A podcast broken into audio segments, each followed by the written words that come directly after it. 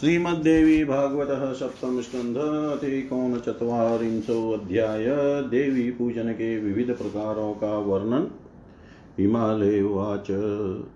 देवी देवी, महेशानी, करुणासागरे अम्बिके, ब्रूहि पूजा विधिं सम्यग्यथा वदधुना निजम्। श्रीदेव्युवाच वक्ष्ये पूजाविधिं राजनम्बिकाया यथा प्रियम् अत्यन्तश्रद्धया सार्धं शृणु पर्वत्पुङ्गव द्विविधामं पूजा स्याद् चाभ्यन्तरापि च भ्रा, बाह्यापि द्विविधा प्रोक्ता, वेदिकी, तान्त्रिकी तथा वेदिक्यचार्वी द्विविधा मूर्तिभेदेन भूधर वेदिकी वेदिके कार्या वेददीक्षा समन्विते तन्त्रोक्तदीक्षावधभिस्तु तान्त्रिकी संस्थिता भवेत्, इदं पूजारहस्यं च न ज्ञात्वा विपरीतकम्। करोति यो नरो मूढः सर्वथा तत्र या वेदिकी प्रोक्ता प्रथमा तां वदाम्यहम्। यन्मे साक्षात् परं रूपं दृष्टवानासि अनन्तशीर्षनयनम् अनन्तचरणं महत्। सर्वशक्तिसमायुक्तं प्रेरकं यत्परात् परं तदेव पूजये नित्यं नमेद ध्यायेत् स्मरेदपि। इत्येत् प्रथमाचार्या स्वरूपं कथितं नग शान्तसमाहितमनादम्भङ्कारवर्जित तत्परो भव तद्याजी तदेव शरणं व्रज, तदेव चेतसा पश्य जपध्यायस्व सर्वदा अनन्यया प्रेमयुक्तभक्त्या मद्भावमाश्रित यज्ञैर्यज तपोदानैर्मामेव परितोषय। इतं ममानुग्रहतो मोक्ष्यसे भवबन्धनात् मत्पराये मदाशक्तिचिता भक्तवरामता। प्रतिजाने भवादस्मादुद्धराम्य चिरेण तु ध्यायेन कर्मयुक्तेन भक्तिज्ञानेन वा पुनः प्राप्याहं सर्वदा राजन् तु केवलकर्मभिधर्मात् सञ्जायते, भक्तिर्भक्त्या सञ्जायते परम्। श्रुतिस्मृतिभ्यामुदितं यत्स धर्मप्रकीर्तितन्यशास्त्रेण य प्रोक्तो धर्माभासस उच्यते सर्वज्ञात सर्वशक्तेश्च मतो वेदसमुत्थित अज्ञानस्य ममाभावात् प्रमाणा न च श्रुति। स्मृत्यश्च श्रुतेरर्थं गृहीत्वेव च निर्गतः मन्वादीनां श्रुतीनां च ततः प्रामाण्यमिष्यते। क्वचित् कदाचित् तन्त्रार्थकटाक्षेण परोदितम् धर्मं वदन्ति सोऽंसस्तु नेव ग्राह्यमस्ति वेदिके। अन्येषा प्रभत्वत अज्ञानदोषदुष्टत्वातर्दुक्तेन प्रमाणतः। तस्मान् मुमुक्षुधर्मार्थं सर्वदा वेदमाश्रयेत राजाज्ञा च यथा लोके हन्यते न कदाचन। सर्वेशान्यां ममाज्ञासा श्रुतिस्त्याज्या कथं नृभिमदाज्ञारक् मदाज्ञारक्षणार्थं तु ब्रह्मक्षत्रियजातय मया सृष्टास्ततो ज्ञेयं रहस्यं मे श्रुतेर्वच यदा यदा हि धर्मस्य ग्लानिर्भवति भूधर। अभ्युत्थानम् अधर्मस्य तदा वेशान्भि भम्र्यहं देवदेत्य विभागश्चाप्यते वा भवनृप येन कुर्वन्ति तद्धर्मं तत् इच्छार्थं मया सदा सम्पादितास्तु नरकास्त्राशो यच्छ्रवणाद् भवेत्। यो वेदधर्ममुञ्जित्य धर्ममन्यं समाश्रयेत्। राजा प्रवास ये देशानि जादेतान् धर्मिण ब्राह्मणेन च सम्भाष्या पङ्क्तिग्राह्यां न च द्विजै अन्यानि यानि शास्त्राणि। लोके अस्मिन् विविधानि च श्रुतिस्मृतिविरुधानि तामसान्येव सर्वश वामं कापालकं चेव कौलकं भैरवागम शिवेन मोहनार्थाय प्रणीतो नान्यहेतुक दक्षशापादभृगो शापादधिचक्ष्य च शापत दग्धा ये ब्राह्मणवरा वेदमार्गबहिष्कृता तेषामुद्धरणार्थाय सोपान् क्रमतः सदा सेवाश्च वैष्णवाश्चैव सौरा साक्षात् तथैव च गाणपत्यागमाश्च प्रणीता शङ्करेण तु। तत्र वेदविरुद्धोऽंशोऽप्युक्त एव क्वचित् क्वचित् वेदिके दोषे न भवत्येव कैर्चित् सर्वथा वे वेदभिन्नार्थेनाधिकारी द्विजो भवेत् वेदाधिकारहीनस्तु भवेत् तत्राधिकारवान्। तस्मात् सर्वप्रयत्नेन वेदिको वेदमाश्रयेत् धर्मेण सहितं ज्ञानं परं ब्रह्म प्रकाशयेत्। सर्वेष्णः परित्यज्य मामेव शरणं गता सर्वभूतदयावन्तो मानाहङ्कारवर्जिता मच्चिता मद्गतप्राणा मत्स्थानकथने रतः सन्न्यासिनो वनस्थानश्च गृहस्था ब्रह्मचारिण। उपासन्ते तदा, उपासन्ते सदा भक्त्या योगमेश्वरसङ्गीतं तेषां नित्यभियुक्तानामहं ज्ञानजं तमः। ज्ञानसूर्यप्रकाशेन नाशयामि न संशय इतं वेदिकपूजाया प्रथमाया नगाधिप स्वरूपं, स्वरूपमुक्तं सङ्क्षेपाद द्वितीयायातो ब्रुवे मूर्तो वास्तन्द्रयैवापि तथा सूर्येन्दुमण्डले जले अथवा बाणलिङ्गे यन्त्रे वापि महापटे तथा श्रीहृदयाम्भोजे ध्यात्वा देवीं परात्पराम्। सगुणां करुणापूर्णां तरुणीम् अरुणारुणां सौन्दर्यसारसीमां तां सर्वावयवसुन्दरीं शृङ्गाररससम्पूर्णां सदा भक्तातिकातरां प्रसादसुमुखीम् अम्बां चन्द्रखण्डशिखण्डिनीम्। पाशाङ्कुशवराभीतिधरामानन्दरूपिणीं पूजयेदुपचारेश्च यदा वित्तानुसारत यावदान्तर्पूजायाम् अधिकारो भवेन हि तावद् बाह्याम् इमां पूजां श्रेये जाते तु तां त्यजेत्। आभ्यन्तरा तु या पूजा सा तु संविल्लयः स्मृतः संविदेव परं रूपम् उपाधिरहितं मम। अतः संविधिं मद्रूपे चेतस्थाप्य निराश्रयं संविद्रूपातिरिक्तं तु मिथ्या मायामयं जगत्। अतः संसारनाशाय साक्षिणीमात्मरूपिणीं भावये निर्मणस्केन योगयुक्तेन चेतसा। अतः परं बाह्यं पूजाविस्तारः कथ्यते मया सावधानेन मनसा शृणु पर्वतशतम् सावधानेन मनसा शृणु पर्वतशतम् हिमालय बोले, हे देवेश्वरी, हे महेश्वरी, हे करुणा सागरे, हे अंबिके, अब आप यथार्थ रूप से अपने पूजन की विधि भली भांति बतलाइए। श्री देवी बोली, हे राजन, हे पर्वत श्रेष्ठ, मैं यथार्थ रूप में जगदम्बा को प्रसन्न करने वाली पूजा विधि बता रही हूँ। महती श्रद्धा के साथ आप इसे सुनिए। मेरी पूजा दो प्रकार की है, बाह्य और आभ्यंतर। बाह्य पूजा भी वेदिकी और तांत्रिकी दो प्रकार की कही गई है।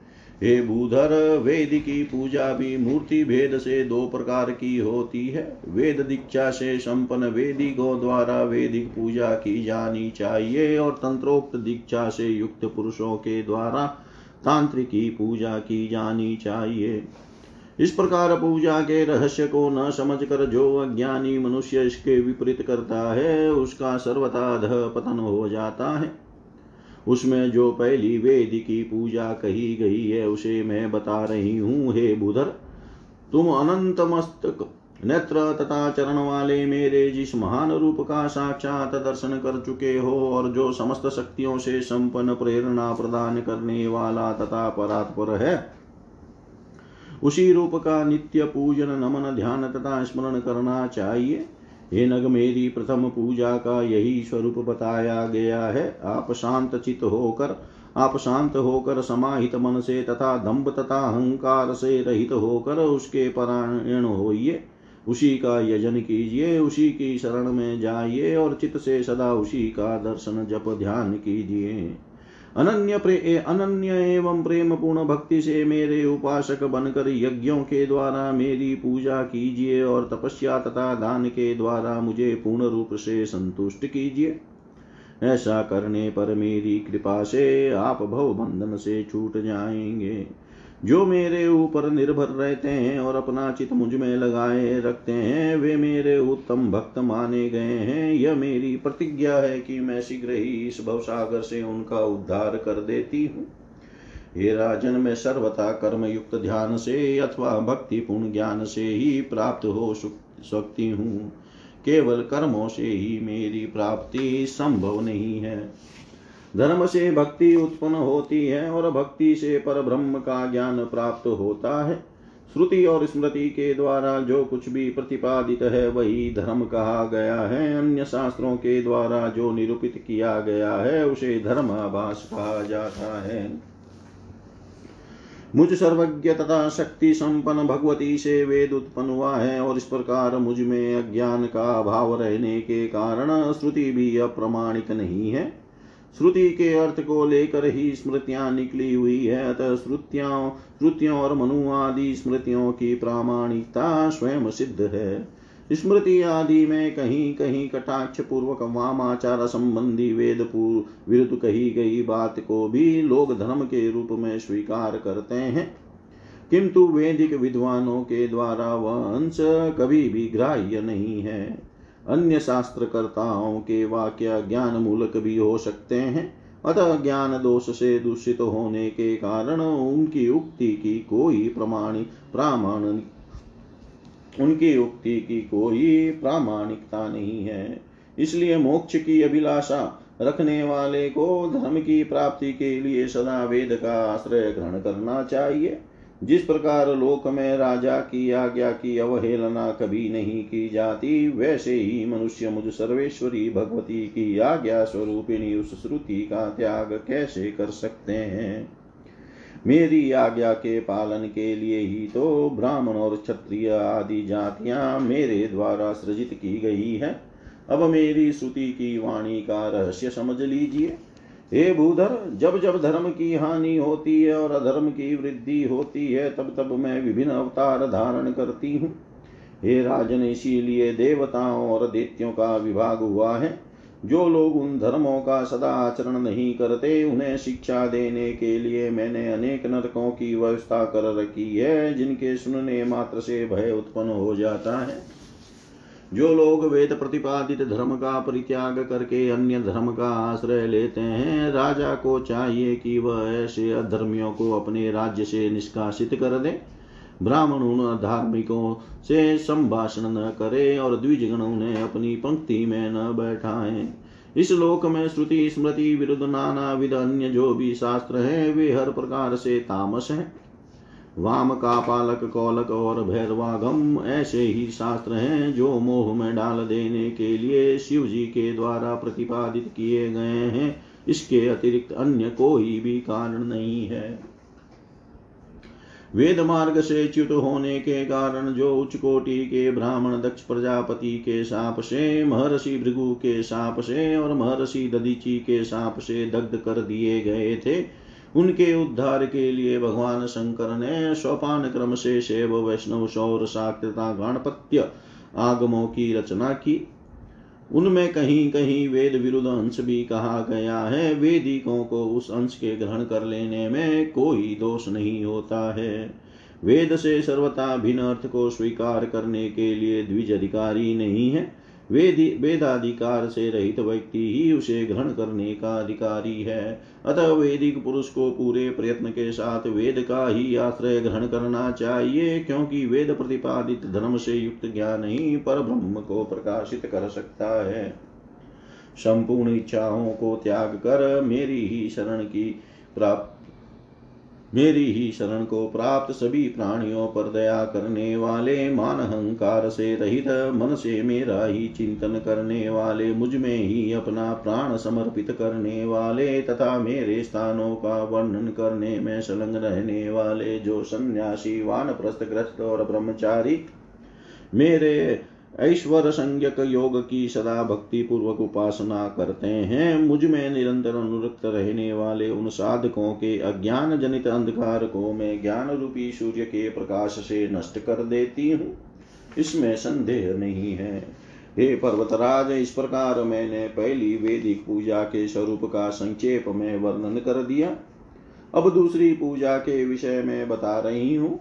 मूर्ति वेदी सूर्य चंद्र चंद्रमंडल जल बाण लिंग यंत्र महापट अथवा हृदय कमल में सगुण रूप वाली परात्पर भगवती का इस प्रकार ध्यान करे कि वे करुणा से परिपूर्ण है तरुण अवस्था में विद्यमान है, अरुण के समान अरुण आभा से युक्त है और सौंदर्य के सार तत्व की सीमा है। इनके संपूर्ण अंग परम मनोहर है, वे श्रृंगार रस से परिपूर्ण है, तथा सदा भक्तों के दुख में दुखी रहा करती है। इन जगदम्बा का मुखमंडल प्रसन्नता से युक्त रहता है, वे मस्तक पर बाल चंद्रमा तथा मयूर पंख धारण की हुई है। उन्होंने पाश अंकुस्वर तथा वह मुद्रा धारण कर रखा है। वे आनंदमय रूप से संपन्न है। इस प्रकार ध्यान करके अपने वित्त सामर्थ्य के अनुसार विभिन्न उपचारों से भगवती की पूजा करनी चाहिए। जब तक अंत पूजा में अधिकार नहीं हो जाता, तब तक यह बाह्य पूजा करनी चाहिए। पुनः अंत पूजा में अधिकार हो जाने पर उस बाह्य पूजा को छोड़ देना चाहिए। जो आभ्यंतर पूजा है, उसे ज्ञान रूप मुझ ब्रह्म में चित्त का लय होना कहा गया है। उपाधि रहित मेरे ज्ञान ही मेरा परम रूप है। अतः मेरे ज्ञानमय रूप में अथवा आश्रय चित्त लगा देना चाहिए। इस ज्ञानमय रूप के अतिरिक्त यह मायामय जगत पूर्ण मिथ्या है। अतः भव बंधन के नाश के लिए एक निष्ठ तथा योग युक्त चित से मुझ सर्वसाक्षिणी तथा आत्मस्वरूपिणी भगवती का चिंतन करना चाहिए। हे पर्वत श्रेष्ठ, इसके बाद में बाह्य पूजा का विस्तार पूर्वक वर्णन कर रही हूँ। आप सावधान मन से सुनिए। इति श्रीमद्देवी भागवते महापुराणे अष्टादशसहस्रयाम् संहितायां सप्तम सप्तमस्कन्धे देवी गीतायां श्रीदेव्या पूजाविधिवर्णनं नामेकोनचत्वारिंशोऽध्याय सर्वं श्रीशां सदाशिवार्पणम् अस्तु। ॐ विष्णवे नम, ॐ विष्णवे नम, ॐ विष्णवे नमः। श्रीमद्देवी भागवतः सप्तम स्कंद अथ चत्वारिंशोऽध्याय देवी की पूजा विधि तथा फलश्रुति। देव्युवाच। प्रातरुत्थाय शिरसि संस्मरेत पद्ममुज्ज्वलं कर्पूराभं स्मरेतत्र श्रीगुरुं निजरूपिणम् सुप्रसन्नं लसद्भूषाभूषितं शक्तिसंयुतं नमस्कृत्य ततो देवीं कुण्डलीं संस्मरेद्बुध प्रकाशमानां प्रथमे प्रयाणे प्रतिप्रयाणेऽप्यमृतायमानाम् अन्तः पदव्यामनुसचरन्तीम् आनन्दरूपामबलां प्रपद्ये ध्यात्वेवं तचिखामध्ये सचिदानन्दरूपिणीं माँ ध्यायेदत शौचादिक्रिया सर्वा समापयेत्। अग्निहोत्रं ततो हुत्वा मत्प्रीत्यार्थं द्विजोतम होमान्ते श्वासने स्थित्वा पूजा सङ्कल्पमाचरेत् भूतशुद्धिं पुरा कृत्वा मातृकान्यासमेव च लेखामातृकान्यासं नित्यमेव समाचरेत् मूलाधारे हकारं च हृदये च रकारं भ्रूमध्ये तदव्यधिकारं ह्रीङ्कारं मस्तके न्यसेत् ततन्मन्त्रोदितानन्यान्यासान् सर्वान् समाचरेत् कल्पयेत् स्वात्मनो देहे पीठं धर्मादिभिः पुनः ततो ध्यायेन्महादेवीं प्राणायामे विजृम्बिते दम्भोजे मम स्थाने पञ्चप्रेतासने बुध। ब्रह्मविष्णुश्च रुद्रश्च, ईश्वरश्च, सदाशिव एते पञ्चमहाप्रेता पादमूले मम स्थिता। पञ्चभूतात्मका हि एते पञ्चावस्थात्मका अपि अहं त्य अहं त्वव्यक्तचिद्रूपा तदति। तास्मि सर्वदा ततो विष्टरतां याता शक्तितन्त्रेषु सर्वदा ध्यात्वेवं मानसेर्भोगे पूजयेन्मां जपेदपि। जपं समर्पय श्रीदेव्यै ततोऽर्घ्यस्थापनं चरेत् पात्रासाधनकं कृत्वा पूजाद्रव्याणि शोधयेत्। जलेन तेन मनुना चास्त्रमन्त्रेण देशिकदिग्बन्धं च पुरा कृत्वा गुरुनत्वा ततः परम्।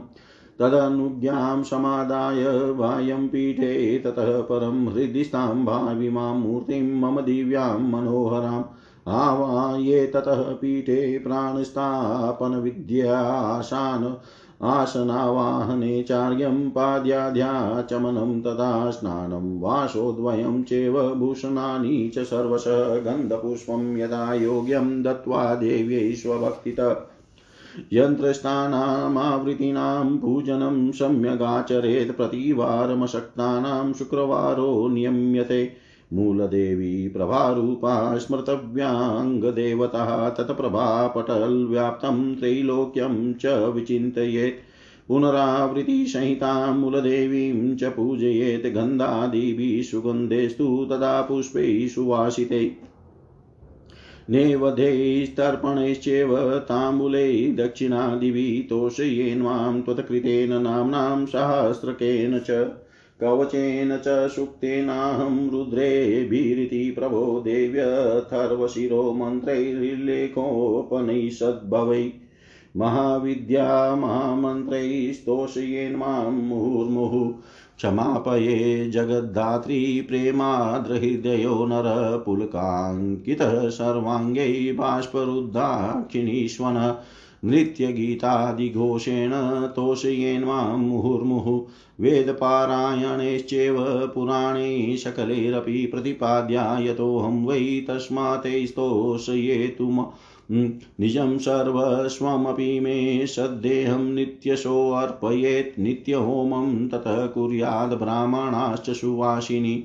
वटुकान् पामरानन्यान् देवि बुधया तु भोजयेत् नत्वा पुनः स्वहृदये व्यतु व्युत्क्रमेण विसर्जयेत् सर्वं हल्लेखया कुर्यात् पूजनं मम सुव्रतः हल्लेखा सर्वमन्त्राणां नायिका परमा स्मृता विल्लेखादर्पणे नित्यम् अहं तत्त्व प्रतिबिम्बिता। तस्माद्ध्रिल्लेखया दत्तं सर्वमन्त्रैः समर्पितम्। गुरुं सम्पूजय भूषाद्यै कृतकृत्य त्वमावहेत् य एवं पूजये देवीं न तस्य दुर्लभं किञ्चित् कदाचित् क्वचिदस्ति देहान्ते तु मणिद्वीपं मम यात्येव सर्वदा। ज्ञेयो देवीस्वरूपोऽसौ देवा नित्यं नमन्ति तम् इति ते कथितं राजन्महादेव्या प्रपूजनं विम्र। शेतदशेषेणाप्यधिकारानुरूपत कुरु मे पूजनं तेन कृतातस्त्वं भविष्यसि। इदं तु गीताशास्त्रं मे नाशिष्याय वदेत् क्वचित् नाभक्ताय प्रदातव्यं न धूर्ताय न च दुहृदे एतत् प्रकाशनं मातुरुद्घाटन्मुरोजयो तस्मादवश्यं यत्नेन गोपनीयमिदं सदा। देयं भक्ताय शिष्याय, ज्येष्ठपुत्राय चैव हि सुशीलाय, सुवेशाय, देवी भक्तियुताय च। श्राद्धकाले पठेदेतद्ब्राह्मणानां समीपत तृप्तास्तपित्रः सर्वे प्रयान्ति परमं पदम्। व्यासुवाच इत्युक्त्वा सा भगवती तत्रैवान्तर्धीयत, देवाश्च मुदिता सर्वे देवी दर्शनतो भवन्।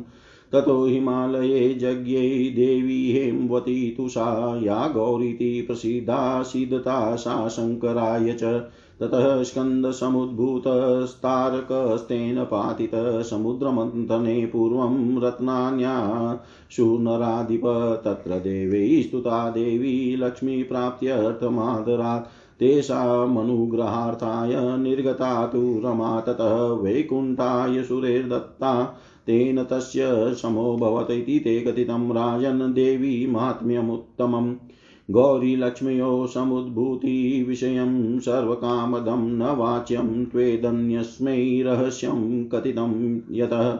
गीतारहस्यभूतेयं गोपनीया प्रयत्नतः सर्वमुक्तं समासेन यत् पृष्टं तत्त्वया नग पवित्रं पावनं दिव्यं किं भूय श्रोतुमिच्छसि। पवित्रं पावनं दिव्यं किं भूय श्रोतुमिच्छसि।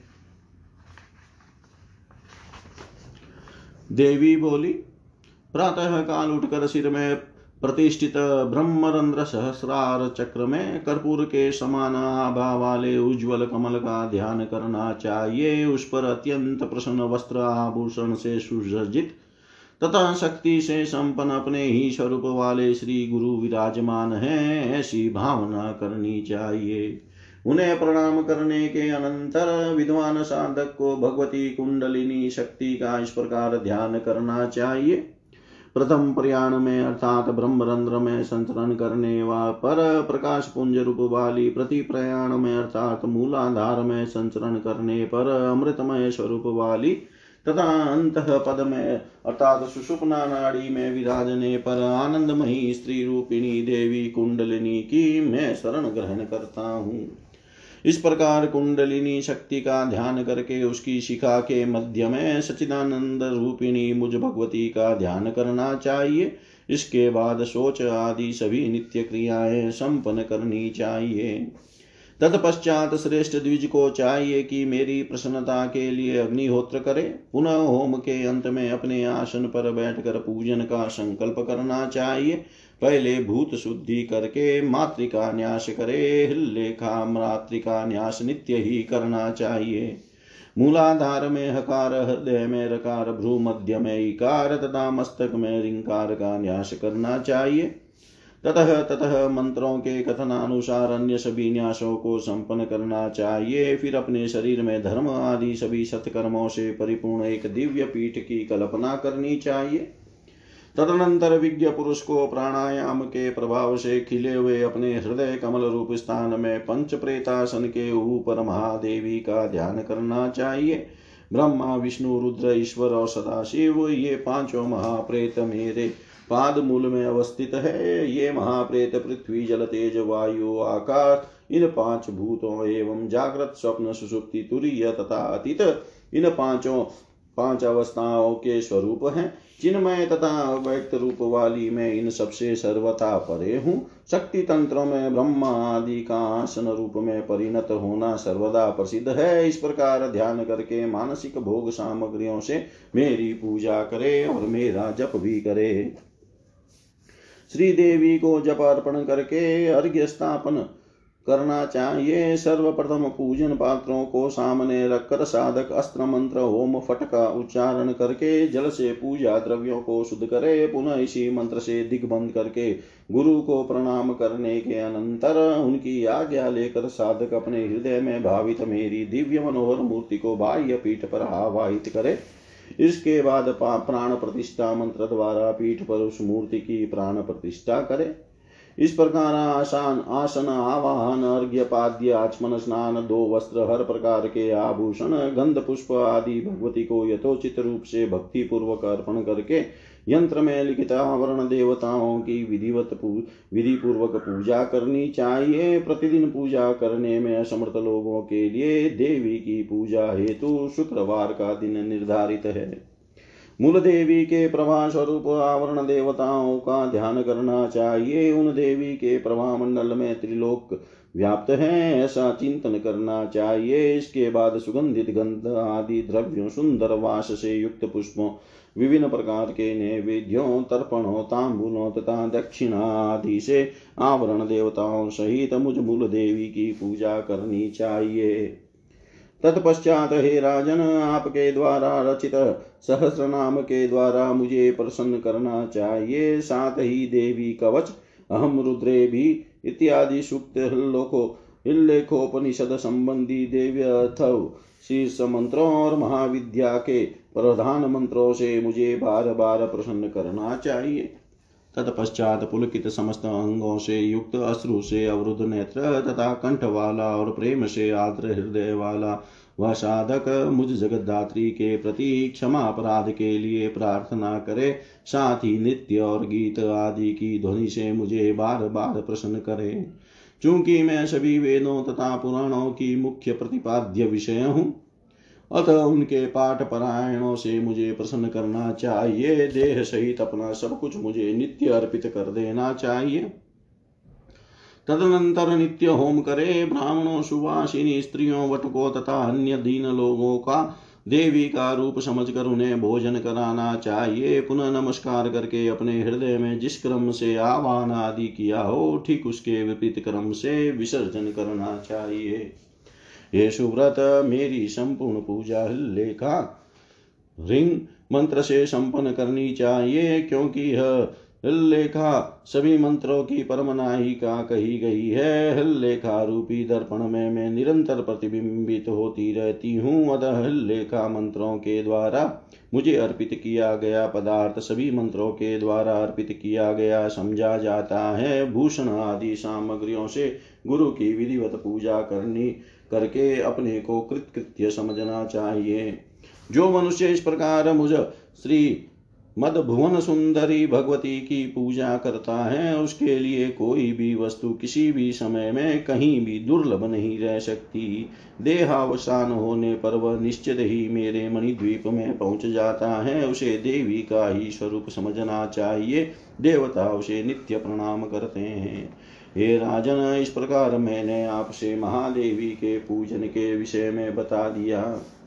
आप इस पर भली मांति विचार करके अपने अधिकार के अनुरूप मेरा पूजन कीजिए, उससे आप कृतार्थ हो जाएँगे। जो सत शिष्य नहीं है, उसे कभी भी मेरे इस गीता शास्त्र को नहीं बताना चाहिए। साथ ही जो भक्त न हो, धूर्त हो तथा दुरात्मा हो, उसे भी इसका उपदेश नहीं देना चाहिए। अनधिकारी के समक्ष इसे प्रकाशित करना अपनी माता के वक्ष स्थल को प्रकट करने के समान है। अतः इसे सदा प्रयत्न पूर्वक अवश्य गोपनीय रखना चाहिए। भक्ति संपन्न शिष्य को तथा सुशील, सुंदर और देवी भक्ति परायण ज्येष्ठ पुत्र को ही इसका उपदेश करना चाहिए। श्राद्ध के अवसर पर जो मनुष्य ब्राह्मणों के समीप इसका पाठ करता है, उसके सभी पितर तृप्त होकर परम पद को प्राप्त हो जाते हैं। व्यास जी बोले, हे जन्मे, जय, ऐसा कहकर वे भगवती वहीं पर अंतर्धान हो गई। देवी के दर्शन से सभी देवता अत्यंत प्रसन्न हो गए। तदनंतर वे देवी हेमवती हिमालय के यहाँ उत्पन्न हुई, जो गौरी नाम से प्रसिद्ध हुई। बाद में वे शंकर जी को प्रदान की गई। तत्पश्चात कार्तिकेय उत्पन्न हुए और उन्होंने तारकासुर का संहार किया। ये नराधिप पूर्व समय में समुद्र मंथन से अनेक रत्न निकले। उस समय लक्ष्मी को प्रकट करने के लिए देवताओं ने आदर पूर्वक भगवती की स्तुति की। तब उन देवताओं के अनुग्रह करने के लिए देवताओं पर अनुग्रह करने के लिए वे भगवती ही पुनः रमा लक्ष्मी के रूप से समुद्र में से प्रकट हुई देवताओं ने उन लक्ष्मी को भगवान विष्णु को सौंप दिया, इसे उन्हें परम शांति प्राप्त हुई। हे राजन, मैंने आपसे भगवती के इस उत्तम महात्म्य का वर्णन कर दिया। गौरी तथा लक्ष्मी की उत्पत्ति से संबंधित यह प्रसंग संपूर्ण कामनाओं को पूर्ण करने वाला है। मेरे द्वारा कहे गए इस रहस्य को किसी दूसरे को नहीं बताना चाहिए। क्योंकि रहस्यमयी यह गीता सदा प्रयत्न पूर्वक गोपनीय है। हे अनग, आपने जो कुछ पूछा था, वह सब मैंने आपको संक्षेप में बता दिया। यह दिव्य प्रसंग स्वयं पवित्र है तथा दूसरों को भी पवित्र करने वाला है। अब आप पुनः क्या सुनना चाहते हैं? इति श्रीमद्देवी भागवते महापुराणे अष्टादशसाहस्रयां सहितायां सप्तमस्कन्धे देवी गीतायां बाह्यपूजाविधिवर्णनं नाम चत्वारिंशोऽध्याय। सर्वं श्रीशां सदाशिवार्पणम् अस्तु ॐ विष्णवे नमः, ॐ विष्णवे नमः, ॐ विष्णवे नमः।